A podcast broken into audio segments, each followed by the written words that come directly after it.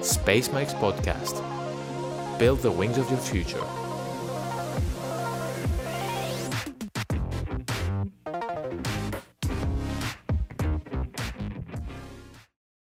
Καλωσορίσατε στο πρώτο επεισόδιο της δεύτερης σεζόν του Space Mike's, το podcast της Eurasia Πάτρας.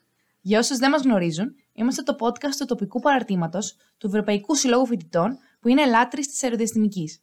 Είμαι η Βίκη Κασουρίδου. Και εγώ η Σοφία Πολίτη. Και σήμερα μαζί μας είναι ο Γιώργος Προφιτηλιώτη, απόφυτο του τμήματος ηλεκτρολόγων μηχανικών και μηχανικών υπολογιστών του Εθνικού Μετσόβιου Πολυτεχνείου, με μεταπτυχιακό πάνω στο περιβάλλον και την ανάπτυξη και διδακτορικό στην πλανητική προστασία, επίσης στο Εθνικό Μετσόβιο Πολυτεχνείο. Αυτή τη στιγμή ασχολείται με το μεταδιδακτορικό του, το οποίο αφορά την εξερεύνηση της εξωγήινης ζωής. Έχει αναγνωριστεί και βραβευτεί στους κλάδους της εξερεύνησης του διαστήματος, της καινοτομίας και της επιχειρηματικότητας και ασχολείται με πολλά ακόμη, τα οποία θα αναλύσουμε στη συνέχεια. Καλησπέρα Γιώργο, χαιρόμαστε πολύ που είσαι μαζί μας σήμερα. Βίκη και Σοφία, ευχαριστώ πάρα πολύ για την πρόσκληση. Χαίρομαι πολύ που είμαι μαζί σας. Εσύ με μία λέξη, πώς θα προσδιορίζεις το επάγγελμά σου, ή πιο απλά, αν σε ρωτήσει κάποιος στον δρόμο, τι δουλειά κάνεις; Πω, πω, αυτό είναι δύσκολο. Η δουλειά μου είναι στο δίκτυο πράξη του Ιδρύματος ε, Τεχνολογίας και Έρευνας και εκεί πέρα είμαι foresight expert. Τώρα με μία λέξη, σύμβουλος ε, στρατηγικής, κάτι τέτοιο. Έτσι και θέλουμε να το αναλύσουμε και αργότερα. Θα θέλαμε πολύ να μάθουμε τι ήταν αυτό που σε όθησε στην ενασχόληση με τον τομέα της εξερεύνησης του διαστήματος. Δηλαδή, αν υπήρχε κάποιο ερέθισμα από την οικογένεια ή κάποιο άλλο περιστατικό το οποίο σου έδωσε την έμπνευση να ασχοληθείς με αυτό. Ναι. Εμένα με ενδιέφερε κυρίως η αναζήτηση ζωής στο διάστημα, αλλά θυμάμαι ότι ήδη από κάποια από τα πρώτα χρόνια της ζωής μου ζούσα στην Αθήνα, στην προσχολική ηλικία τώρα, και εκεί μία κυρία γειτόνισσα μου είχε χαρίσει μία εγκυκλοπαίδεια για θαλάσσια ζωή. Είχα πολύ μεγάλο ενδιαφέρον για διαφορετικές μορφές θα μπορούσε κανείς να συναντήσει στον ωκεανό, ειδικά ο τόμος που είχε τη ζωή της Αβίσου, της πολύ βαθιάς θάλασσας, με ενδιαφέρει πάρα πολύ. Μου δημιούργησαν την επιθυμία να εξετάσω κάποια στιγμή το ζήτημα της εξωγήινης ζωής αν θα μπορούσα να το καταφέρω αυτό το πράγμα φυσικά επιστημονικά. Οπότε κάπως έτσι ήταν ένα μίξ ας πούμε από popular culture και επιστημονική κυκλοπαίδεια αυτό το οποίο το πυροδότησε.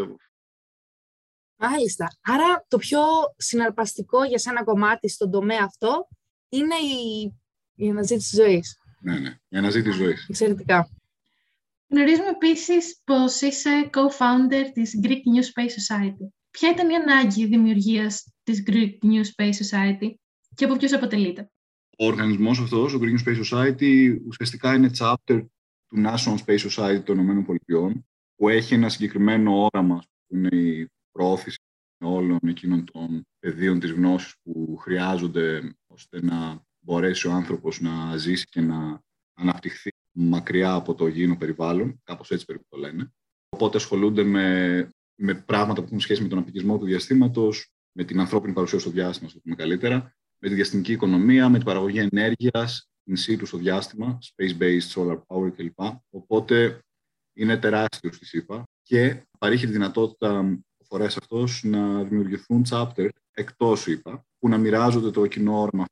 Το 2018 περίπου που ιδρύθηκε από μένα και άλλους συνειδητές τότε, δεν ήταν ο πρώτος πρωταρχικός σκοπός το να δημιουργηθεί το chapter, ήταν να δημιουργηθεί ουσιαστικά ένας φορέας για να έχουν τα παιδιά τα οποία συμμετείχαν στο NASA Space Up Challenge που διοργανώναμε τότε εγώ και οι άλλοι συνειδητές να έχουν αυτά τα παιδιά κάποιον φορέα ώστε να μπορέσουν να συνεχίσουν τα, τα έργα τους ή μια ομπρέλα ας πούμε, για να μπορέσει να τους λύσει κάποια εμπόδια. Έκανα κάποιες κινήσεις για να δούμε αν μπορεί να δημιουργηθεί international chapter ουσιαστικά στην Ελλάδα γιατί δεν υπήρχαν και πολλά international chapters πούμε, στην Ευρώπη, τότε μόνο της Γερμανίας. Τελικά έγινε δεκτό το αίτημα και με σκοπό πρώτον να εξυπηρετηθούν ας πούμε, ανάγκες που δεν καλύπτονταν ως τώρα στην Ελλάδα. Παράδειγμα, η ανάγκη ας πούμε, να υπάρχει ένας δημοκρατικός φορέας με εκλογές που όμως να μην περιορίζεται από κάποιο συγκεκριμένο πανεπιστήμιο. Δηλαδή, να μπορούν ας πούμε, τα παιδιά όταν τελειώσουν το πανεπιστήμιο κάπου να μπορούν να συνεχίσουν την εθελοντική τους δράση σε κάποιον φορέα που να τους επιτρέπει τη συνέχεια των δραστηριοτήτων τους. Και φυσικά το δεύτερο ήταν να προωθηθούν όλες εκείνες οι δραστηριότητες που βοηθούν στην καλλιέργεια ας πούμε, των πεδίων κυρίως της εξερεύνησης του διαστήματος και της διαστημικής οικονομίας, από τη σκοπιά που το βλέπει το National Space Society, κάτι το οποίο δεν υπήρχε στην Ελλάδα. Οπότε θέλαμε να καλύψουμε συμπληρωματικά όλα αυτά τα πράγματα τα οποία κάνανε οι υπόλοιποι φορείς, όπως η Euroavia που υπήρχε πολλά χρόνια και άλλοι φορείς που παρήχαν τα παιδιά πρόσβαση σε project που είχαν σχέση με την πυραυλική. Εμείς θέλουμε να το συμπληρώσουμε αυτό και να τους δώσουμε τη δυνατότητα, για παράδειγμα, να λάβουν μέρος σε ανάλογες αποστολές. Οπότε ξεκίνησε αυτό σαν ένας ακόμα κρίκος στην αλυσίδα του διαστημικού οικοσυστήματος της Ελλάδας και τέλος πάντων έχει μεταξελιχθεί ας πούμε, σε κάτι το οποίο τρέχει προγράμματα ας πούμε, συμπληρωματικά με αυτά τα οποία γίνονται από άλλους φορείς. Μια εναλλακτική για κάποιον που θέλει να συνεχίσει ας πούμε, μετά τις σπουδές του στο να δραστηριοποιηθεί εθελοντικά με την επανδρομένη ή τη ρομποτική διαστημική εξερεύνηση ή τη διαστημική οικονομία και δεν βρίσκει κάποιον άλλο τρόπο. Οπότε έχουμε κάποια προγράμματα όπως ας πούμε, το Pioneers που τρέχει σε συνεργασία με ακαδημαϊκά ιδρύματα, αλλά και έχουμε εξασφαλίσει κάποιους ε, καθηγητές ελληνικών πανεπιστημίων που μπορούν να δώσουν κάποια θέματα πρακτικής σχετικά με, αυτό το, με αυτά τα ζητήματα, για να μπορέσουν τα παιδιά να δουν αν τελικά τους ενδιαφέρει κάτι τέτοιο. Και αν τους ενδιαφέρει, μήπως θέλουν να κάνουν παρετέρω έρευνα σε αυτό ή κάποια διπλωματική, ας πούμε, αν δεν έχουν τελειώσει το πρώτο πτυχίο τους. New Space εξαιτίας αυτού του νέου υποδείγματος στη διαστημική οικονομία. Οπότε από a chapter of the National Space Society, ας πούμε, έγινε Greek New Space Society για να τονίσουμε το ότι επειδή δεν υπήρχε ουσιαστικά πολύ μεγάλο παρελθόν ας πούμε, στη διεθνική βιομηχανία στην Ελλάδα, ίσως να είναι ευκαιρία, ας πούμε, τουλάχιστον τώρα στο νέο κύμα, στην αλλαγή υποδείγματος ε, της διαστημικής οικονομίας, να μπορέσουμε, ας πούμε, να δώσουμε ένα παρόν κάπως λίγο πιο δυναμικά. Τέλεια. Είναι πολύ ωραίες αυτές οι, οι ομάδες και οι δράσεις.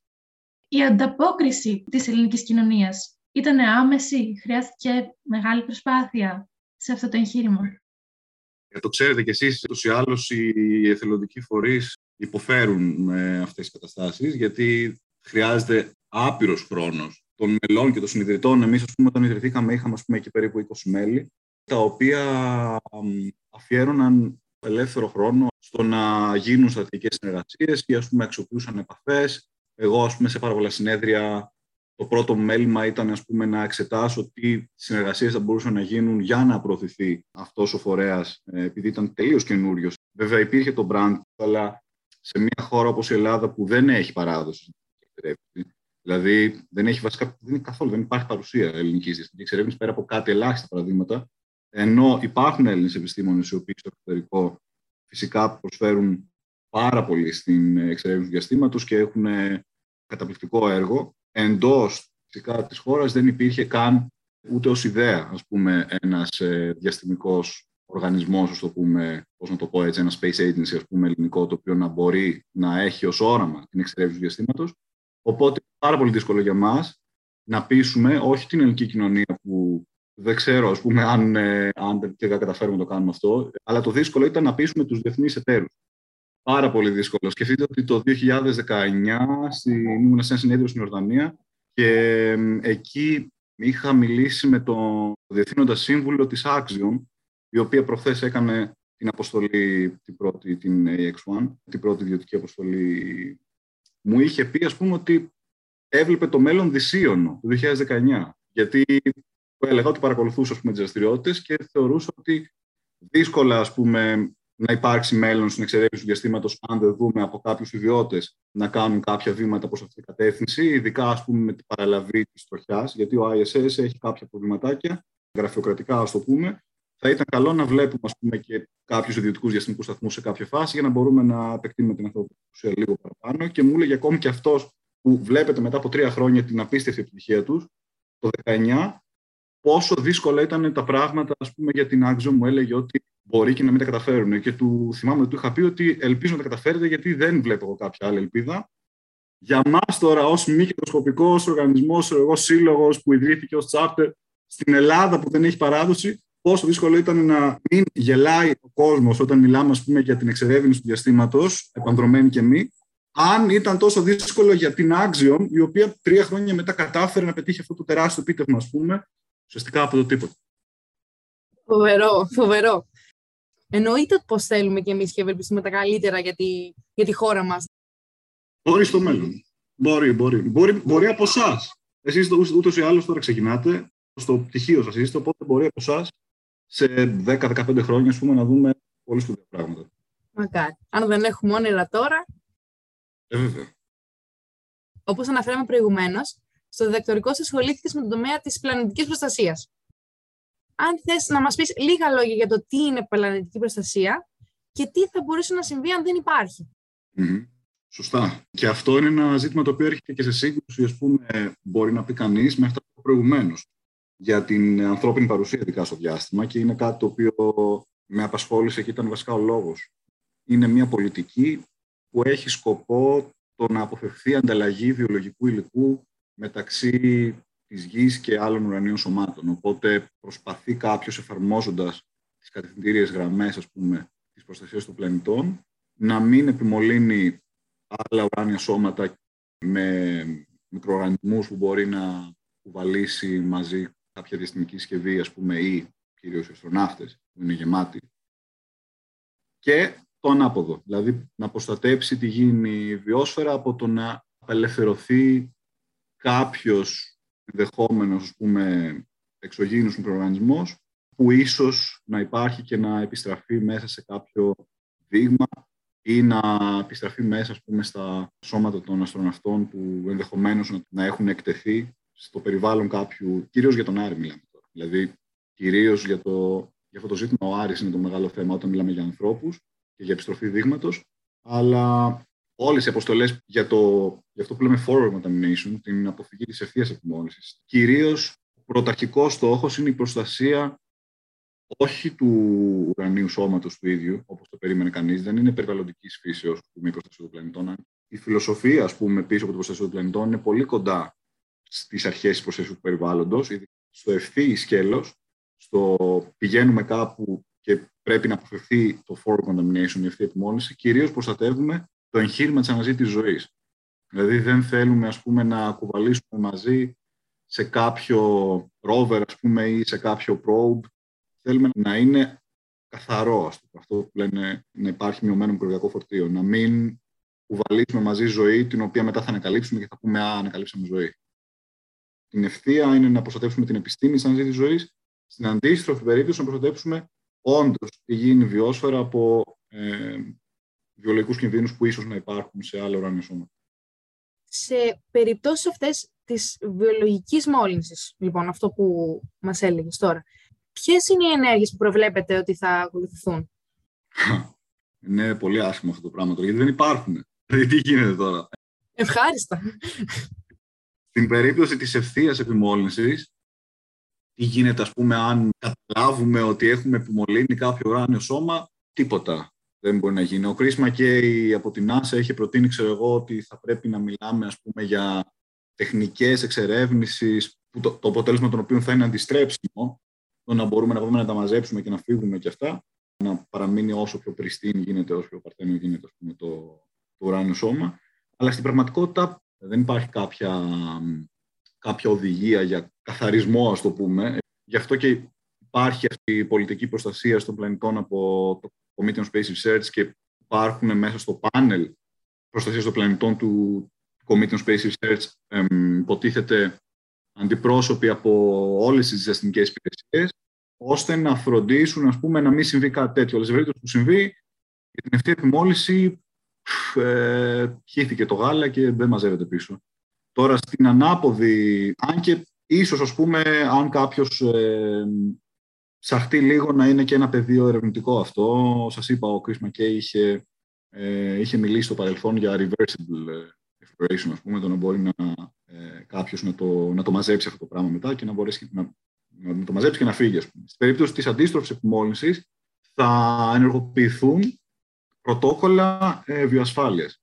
Ε, οπότε εκεί, ας πούμε, τουλάχιστον υπάρχουν κάποιοι νόμοι ε, γιατί μιλάμε για νόμους κρατών που θα πρέπει να εφαρμοστούν για να κινητοποιηθεί ο κρατικός μηχανισμός πούμε, για να γίνει κλίνα, ε, να καθαριστεί ας πούμε, το πεδίο στο οποίο θα συμβεί μια τέτοια πρόσκουση και απελευθέρωση ενδεχομένως ε, κάποιου βιολογικού κινδύνου. Οπότε εκεί θα ακολουθούν αυτά τα οποία προβλέπονται από τα αρμόδια υπουργεία. Νομίζω στις ΗΠΑ τέτοιο πρόβλημα είχαν αντιμετωπίσει όταν επέστρεφαν αστροναύτες και δείγματα από τη Σελήνη στις αποστολές του προγράμματος Απόλλω. Όταν ακόμα δεν γνώριζαν και υπήρχε το ενδεχόμενο πούμε, να υπάρχουν βιολογικοί κίνδυνοι Σελήνη, υπήρχαν πρωτόκολλα τα οποία εφαρμόζονταν, είχαν μεταφερθεί πρωτόκολλα ας πούμε, από την πλευρά της διαχείρισης περιβαλλοντικού κινδύνου ή ας πούμε, της διαχείρισης βιολογικών κινδύνων και τα εφαρμόζανε μαζί με το στρατό, προκειμένου να διαχειριστούν τους ανθρώπους και τα, τα θύματα τα οποία επέστρεφαν. Κανονικά θα τους απομόνωναν βιολογικά τους ανθρώπους, όπου θα παρέμεναν για ένα χρονικό διάστημα για να φανεί το αν ας πούμε, είναι όλα εντάξει και μπορούν να φύγουν ή αν ας πούμε, θα εμφανίσουν κάτι επειδή ας πούμε, ήρθαν σε επαφή με, με τη σεληνιακή σκόνη και μπορεί ας πούμε, να εισχώρησε κάποιος βιολογικός παράγοντας μέσα τους και να το κουβαλάνε ουσιαστικά μέσα τους. Οπότε κανονικά θα απελευθερώνονται μετά οι άνθρωποι από τη χαραντίνα. Και... Εδώ λοιπόν, συνέβησαν διάφορα πράγματα. Με το ψάξει κανείς ιστορικά θα δει ότι ανοίξαν την κάψουλα στη μέση του ωκεανού όταν επέστρεψε το Λάντερ και προσταλασσώθηκε. Ε, πράγματα τραγικά. Ε, το, τα δείγματα περέμεναν ο Ριγόληθο και η Σεληνική Σκόνη που, που επέστρεψαν στη γη είχαν παραμείνει σφραγισμένα και ανοίγονται πάντα μέσα σε ασφαλείς εγκαταστάσεις, σε εργαστήρια biological safety, ώστε να, να μην ρισκάρει κανείς ας πούμε, το να βγει κάποιος βιολογικός κίνδυνος έξω. Αλλά αν υπάρχει καταστροφική πρόσκουση, μόνο ε, πρωτόκολλα έκτακτης ανάγκης, ας πούμε, φαντάζομαι ότι θα ενεργοποιηθούν τα πρωτόκολλα έκτακτης ανάγκης για την περίπτωση ας πούμε, βιοτρομοκρατίας ή κάποιο, κάποιο άλλο πρωτόκολλο βιοασφάλεια. Οπότε από τη μεριά της γης κάπως είμαστε προετοιμασμένοι για αυτό το πράγμα. Φυσικά δεν ξέρεις τις συναντήσεις. Για την πλευρά των άλλων ενίων σωμάτων, μαύρα μεσάνυχτα, γιατί από τη στιγμή που δεν υπάρχει το διεθνές δίκαιο, δεσμεύει τα κράτη να αποφεύγουν, ερμηνεύεται τέλος πάντων το, το άρθρο 9 του Outer Space Treaty με τρόπο που λέει ότι τα κράτη δεσμεύονται να μην πίνουν τα άλλα ουράνια σώματα.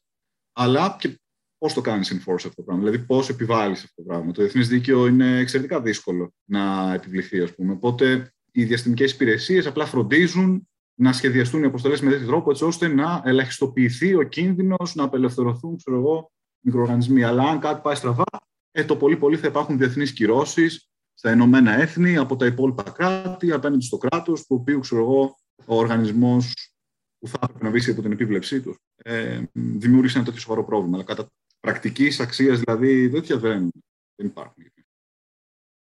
Μάλιστα. Α πάμε λίγο πιο συγκεκριμένα τώρα.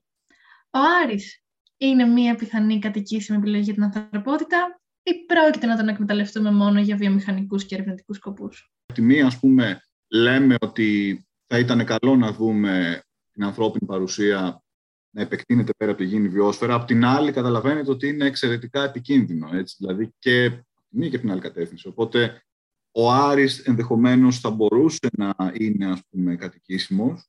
Ε, βλέπω να έχει δημοσιεύσει σχετικά με την παρουσία νερού, βασικά είναι το ζήτημα το οποίο θα κάνει τη διαφορά εδώ.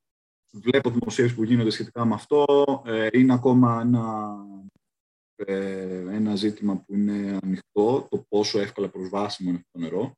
Αλλά τώρα τι γίνεται; Με βάση ας πούμε, τα, τα στρατηγικά σχέδια, ο Άρης είναι στόχος και για τους ανθρώπους και μάλιστα ας πούμε, θα ξεκινήσει από ερευνητική χρήση, ας το πούμε έτσι, δηλαδή θα γίνουν μάλλον, οι πρώτες αποστολές που θα γίνουν θα είναι ερευνητικής φύσεως, δηλαδή κάποια outposts, κάποιες προσωρινές εγκαταστάσεις, τις οποίες θα πρέπει να μπορούν να ζήσουν οι άνθρωποι για να κάνουν, ας πούμε, οι αστροναύτες, για να κάνουν τις απαραίτητες επιστημονικές εργασίες εκεί.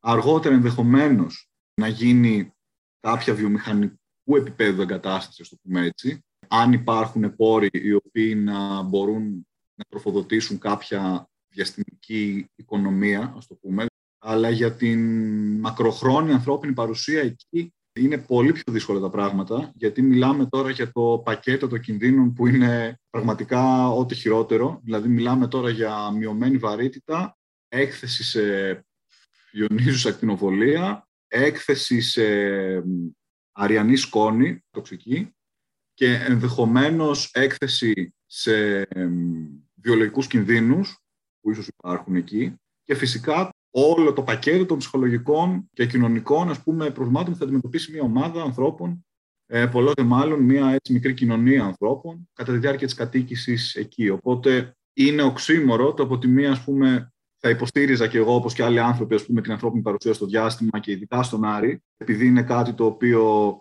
δεν είναι κακό, να το πω έτσι, για τον ανθρώπινο πολιτισμό. Δεν μπορώ να πω ότι είναι κακό. Οπότε θα έλεγα ότι ναι, αξίζει το κόπο να το δούμε, γιατί θα πάει το ανθρώπινο πνεύμα μπροστά. Αλλά εξαιτίας, ας πούμε, της φύσης του προβλήματος της προστασίας των πλανητών, είναι κάτι το οποίο θα πρέπει να γίνει με πάρα πολύ σκέψη και πάρα πολύ καλό σχεδιασμό. Γιατί καταλαβαίνετε πόσο σοβαρό πρόβλημα είναι, ας πούμε, το να εκθέσεις ανθρώπους σε εξωγήινους βιολογικούς παράγοντες που ενδεχομένως να υπάρχουν σε πόρους νερού που θα είναι άμεσα προσβάσιμοι. Οπότε αυτό είναι το πρόβλημα εκεί. Οι πόροι νερού, ένα hotspot κινδύνου, ας πούμε, θα ήταν αυτό. Ότι οι άνθρωποι θέλουν το νερό, όλη η ζωή θέλει το νερό γενικά, οπότε το να έχεις ανθρώπους κάπου μονίμως, ας πούμε, σημαίνει ότι θα πρέπει να τραβήξεις νερό, να αξιοποιήσεις το, το νερό που ενδεχομένως να υπάρχει εκεί και αν μπορείς να τραβήξεις αυτό το νερό, σημαίνει ότι θα είναι αρκετά κοντά. Άρα, ενδεχομένως να έρθεις σε σύγκρουση, ας πούμε, βασικά να, να έρθεις σε επαφή με μικροοργανισμούς που ενδεχομένως να υπάρχουν εκεί. Οπότε, αν υπάρχουν μικροοργανισμοί, ας πούμε, που ενδεχομένως να είναι βιολογικοί κίνδυνοι στον Άρη, θα βρίσκονται στον πιο πολύτιμο πόρο που χρειάζεται η ανθρωπότητα για να δημιουργήσει ένα χωριό, ας το πούμε έτσι, ένα settlement, μέσα στο νερό. Οπότε είναι πάρα πολύ δύσκολο. Οι σπηλιές προστατεύουν από την ακτινοβολία ενδεχομένως και τους ανθρώπους, θα μπορούσαν να ζήσουν μέσα, αλλά και δίνουν τη δυνατότητα σε ενδυμική ζωή, δηλαδή αν υπάρχει ας πούμε, ζωή στον Άρη, ενδεχομένως θα είναι μέσα στις πηγέ. Είναι τόσο φιλόξενος ο πλανήτης που αν μας προσφέρεται κάποια περιοχή του για κατοίκηση και υπάρχει ζωή κάπου στον πλανήτη, ενδεχομένως θα υπάρχει σε εκείνο το σημείο. Σε περίπτωση λοιπόν που έχουμε βρει εξωγήινη ζωή κάποια στιγμή, όσον αφορά την προστασία της, Ποια είναι η στάση της επιστημονικής κοινότητας σε αυτό και τι γίνεται; Τώρα αυτό, κοιτάξτε να δείτε τι γίνεται. Υπάρχουν δύο πτυχές της αναζήτησης ζωής που προχωρούν παράλληλα. Η μία είναι η ας πούμε, της αναζήτησης βιολογικών υπογραφών, βιολογικών ιχνών ζωής, ας πούμε, και η άλλη περίπτωση είναι η αναζήτηση τεχνολογικών υπογραφών ή ιχνών τεχνολογίας. Biosignatures στην μία περίπτωση, techno στην άλλη. Στη μία περίπτωση ψάχνεις μέσω πρόξης, έτσι, μέσω αυτών των υπογραφών και των ιχνών, να εντοπίσεις κυρίως μικροοργανισμούς.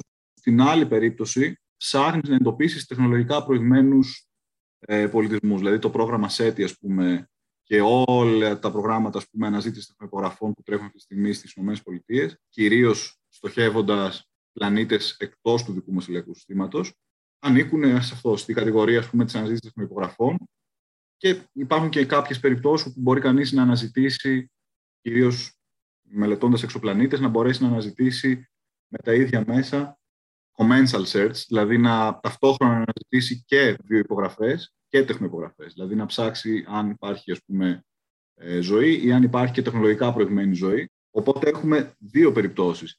Και αυτές οι δύο περιπτώσεις, δηλαδή της μικροβιακής ζωής στη μία περίπτωση και το ηλιακό μας σύστημα κυρίως μιλάμε για μικροβιακή ζωή, δηλαδή ειδικά για την περίπτωση του Άρη, η αναζήτηση ζωής γίνεται με την παραδοχή του ότι αν ας πούμε, είναι επιτυχής, θα αφορά στη μικροβιακή ζωή.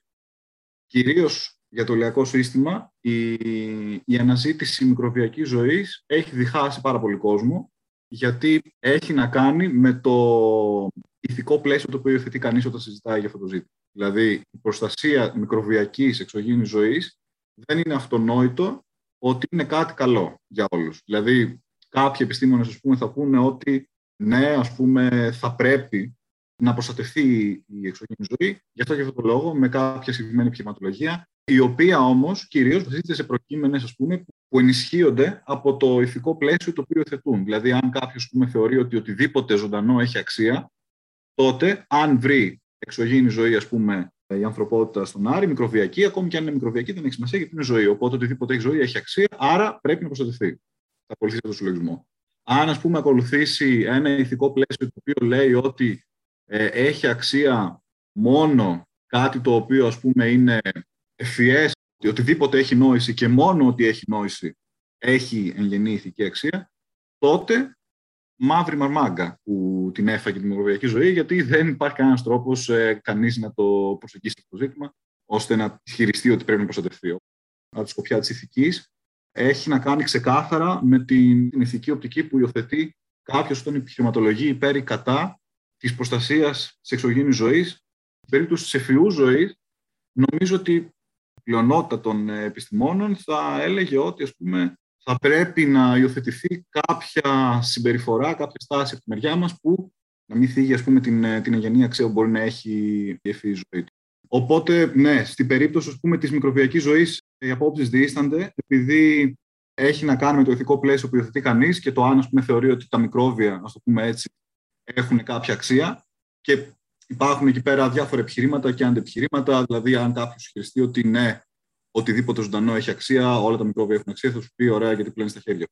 Οπότε μετά πρέπει ας πούμε, να, να αρχίσεις ας πούμε, να, να διαμορφώνεις την ηθική θεώρηση των πραγμάτων και να πεις ότι ναι, ε, δεν έχει αξία το συγκεκριμένο μικρόβιο, ας πούμε, ή ξέρω εγώ, το συγκεκριμένο μικρόβιο που είναι στα χέρια με το πλένο, αλλά έχει το είδος. Δηλαδή, ο φορέας αξίας, ας πούμε, η μικρότερη μονάδα, ας το πούμε έτσι, είναι το είδος. Οπότε το να ξεκληρίσω ένα ολόκληρο είδος μικροβιακής εξωγήινης ζωής είναι κάτι ηθικά μεμπτό, ας πούμε, γιατί έχει αξία το είδος ολόκληρο. Οπότε εκεί πέρα δίστανται. Στην περίπτωση της εφηού ζωής, που δεν μας αφορά τόσο πολύ, ας το πούμε, γιατί δεν θα είναι τόσο άμεση η επαφή αν βρεθεί, ας πούμε, κάποια τεχνοπογραφή σε εξωπλανήτη. Οι περισσότεροι επιστήμονες θα συμφωνούσαν ότι θα πρέπει να είμαστε αρκετά συνετοί, ας πούμε, ηθικά απέναντι σε μια τεχνολογικά προηγμένη ζωή, γιατί αλλιώς δεν θα τηρούμε ούτε τους στοιχειώδεις, ας πούμε, ηθικούς κανόνες συμπεριφοράς, να το πάμε τεντολογικά, σε μια τεχνολογικά προηγμένη, ας πούμε, μορφή ζωής, αλλά αυτό το πρόβλημα το αντιμετωπίζουν κυρίως στο ζήτημα του messaging extraterrestrial intelligence που θα δείτε τώρα, ε, αν, αν ε, ψάξετε ας πούμε, λίγο στα νέα, θα δείτε ότι η Κίνα στο νέο τεράστιο ραδιοτηλεσκόπιο που είχαν φτιάξει, το FAST, αν δεν κάνω λάθος, έχουν ήδη σχεδιάσει ας πούμε, ένα νέο μήνυμα, το οποίο σχεδιάζουν να εκπέμψουν τέλος πάντων προς, ε, δεν θυμάμαι ποιος είναι ο προορισμός ακριβώς πια άστρα, ώστε να το πιάσει κάποιος τεχνολογικά προηγμένος πολιτισμός, εισαγωγικά, το πούμε, και να πάρει κάποιες πληροφορίες για το που είναι ανθρωπότητα. Οπότε κυρίως ε, εκεί τα, τα, τα ηθικά ζήματα που γύρονται έχουν να κάνουν το αν είναι καλό να αποκαλύψουμε ας πούμε, όλες αυτές τις πληροφορίες για την ανθρωπότητα και όχι τόσο το αν ας πούμε, έχει ηθική αξία. Αυτό νομίζω ότι θα έλεγαν ακόμη και οι πιο σκληροί ας πούμε, βιοηθικιστές ας πούμε, σε αυτό θα έλεγαν ότι αν κάτι ας πούμε, έχει βία ανάλογη της ανθρώπινης θα πρέπει να αντιμετωπιστεί ας πούμε, με, με τρόπο που να δείχνει ότι του αναγνωρίζουμε ηθική αξία. Οπότε θα είναι λίγο δύσκολη κατάσταση. Αν εντοπίσουμε ζωή στον Άρη, θα γίνει χαμός. Δεν είμαστε προετοιμασμένοι γι' αυτό. Αν εντοπίσουμε τεχνολογικά προηγμένη ζωή, ηθικά δεν θα γίνει τόσο μεγάλος χαμός, ως προς το αν ας πούμε, θεωρούμε ότι έχει ηθική αξία, όσο τη φύση της ανακάλυψη, προς τη φύση της ανακάλυψης. Ναι, το κομμάτι της ηθικής η αλήθεια είναι ότι έχει πάρα πολύ μεγάλο ενδιαφέρον. Και πάνω σε αυτά τα πλαίσια ε, έχουμε δει κιόλας ότι έχετε ασχοληθεί, έχεις ασχοληθεί ναι. με τον τομέα της βιοειθικής. Η βιοειθική περιορίζει την εξερεύνηση του διαστήματος σε ένα γενικότερο πλαίσιο. Βασικά νομίζω ότι την οριοθετεί. Δηλαδή δεν περιορίζει, την οριοθετεί. Τουλάχιστον θα έπρεπε να την οριοθετεί. Έτσι. Δηλαδή έχουμε, ας πούμε, υπάρχουν κάποιες κατευθυντήριες για, για τους ανθρώπους, για τους αστροναύτες κλπ. που είναι ανάλογες προς την βιοιατρική ας πούμε, την επίγεια. Αλλά όπως σας είπα και προηγουμένως, δηλαδή για την λεπίδρασή μας με την εξωγήινη ζωή είναι μαύρα μεσάνυχτα, οπότε πραγματικά χρειάζεται ας πούμε, να υπάρχουν κάποιες κατευθυντήριες ε, γραμμές ας πούμε, βιοειθικής για το τι θα κάνεις εν τέλει. Δηλαδή τι πρέπει να κάνεις και τι... δεν είναι τόσο ότι περιορίσει τη φύση των δραστηριοτήτων περισσότερο από όσο, από όσο περιορίζει η προστασία των πλανητών, όσο το ότι παρέχει ας πούμε, έναν πιο υπεύθυνο τρόπο ε, εξερεύνησης.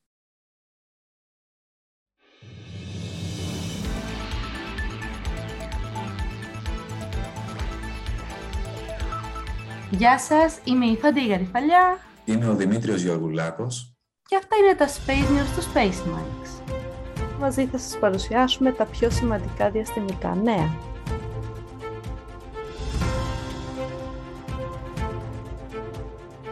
Μία από τις πιο εκπληκτικές και σημαντικές ανακαλύψεις είναι η ανακάλυψη ενός πλανήτη. Αυτό έγινε φέτος τον Φεβρουάριο όταν ανακάλυψαν τον εκείταδο του κετάβρου D. Ο εγκύτατος του Κεντάβρου T, η Proxima Centauri T, είναι ο κοντινότερος πλανήτης του ομώνυμου πλανητικού συστήματος στη Γη σε απόσταση 4,2 ετών φωτός.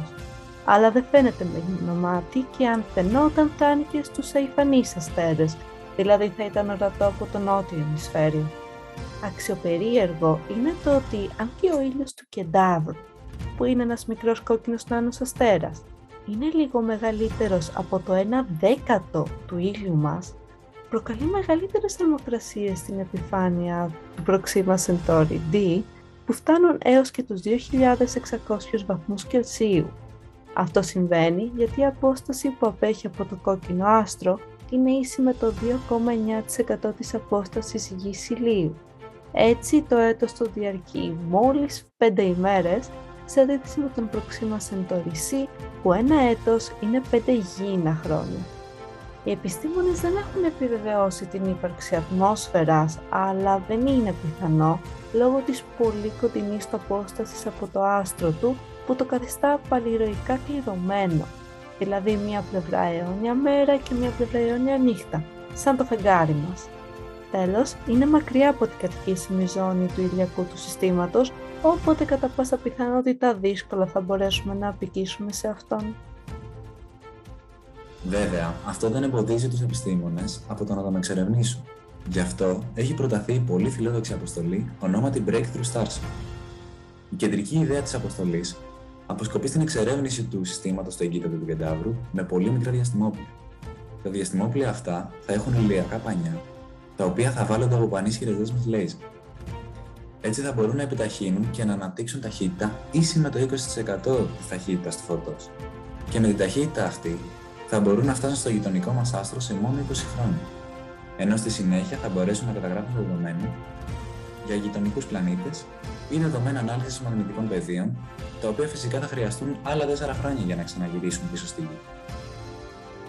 Ωστόσο, για να αναφέρουμε και τις δυσκολίες αυτής της αποστολής, ο κατασκευαστικός συνδυασμός, δηλαδή τα βασικά στοιχεία του σχεδιασμού του συστήματος, βασίζονται στην τωρινή και μεταγενέστερη τεχνολογία, οπότε με ορισμένες παραδοχές και αν ξεπεραστούν ορισμένα μεγάλα εμπόδια για την επίτευξη αυτής της αποστολής από το σύνολο των μηχανικών, θα μπορέσει να πραγματοποιηθεί αυτό το αστρικό ταξίδι.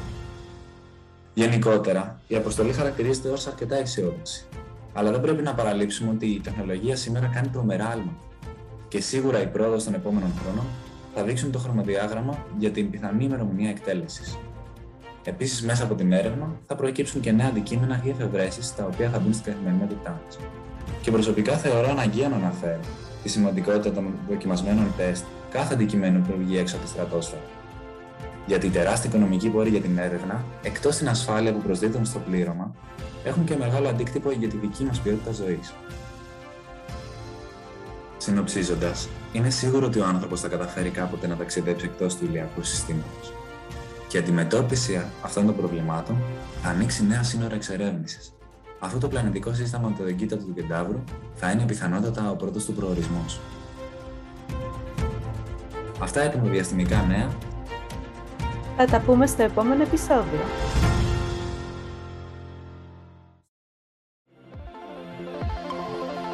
Space Mike's podcast. Build the wings of your future.